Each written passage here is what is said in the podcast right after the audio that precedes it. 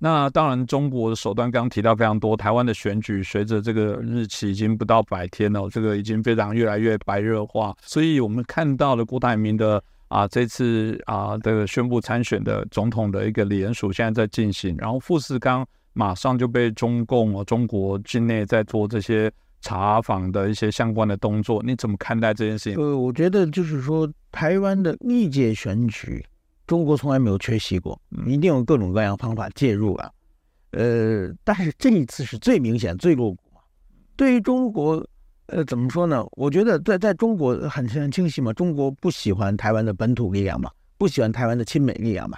这样的话，对他的统一大业是相反的嘛。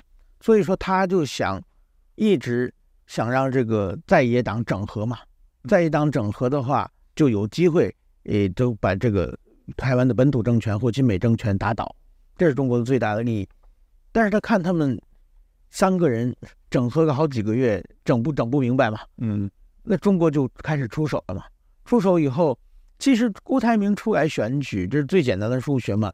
呃，本来是在野力量，本来是两股，现在变成三股了。嗯，呃，大家就是帮是有利于赖清德，所以说大概在一个多月以前，中国的那国台办主任就跑到关帝庙。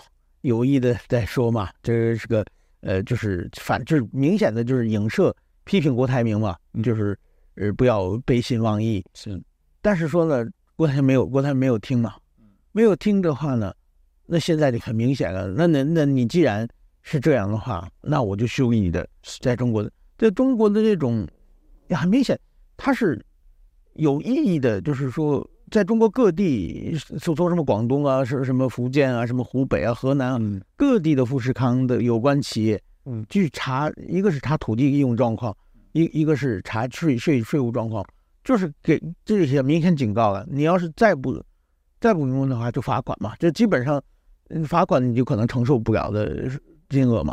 嗯，这样看郭台铭怎么办？如果郭台铭肯退，那么至少就三个人变两个嘛，然后他再再变成一个。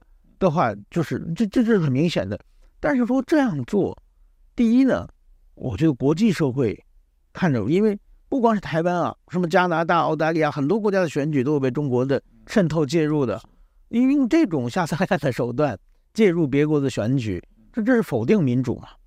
这种这种做法，我觉得对中国自己的形象打击非常非常大。是另外一个，就是说对台商，大家都都坐不住了，这不定什么事情。我我是按商业逻辑，我确实逃税，你可以查我吗？我是一个政治上面，你你没有达到政治目的，你在商业上打压我的话，那我以后不可测因素太多了，大家就会跑。不光是台商要跑，全世界全世界的商人都是这样嘛，所以这个我觉得对中国自己伤害也是非常非常大的。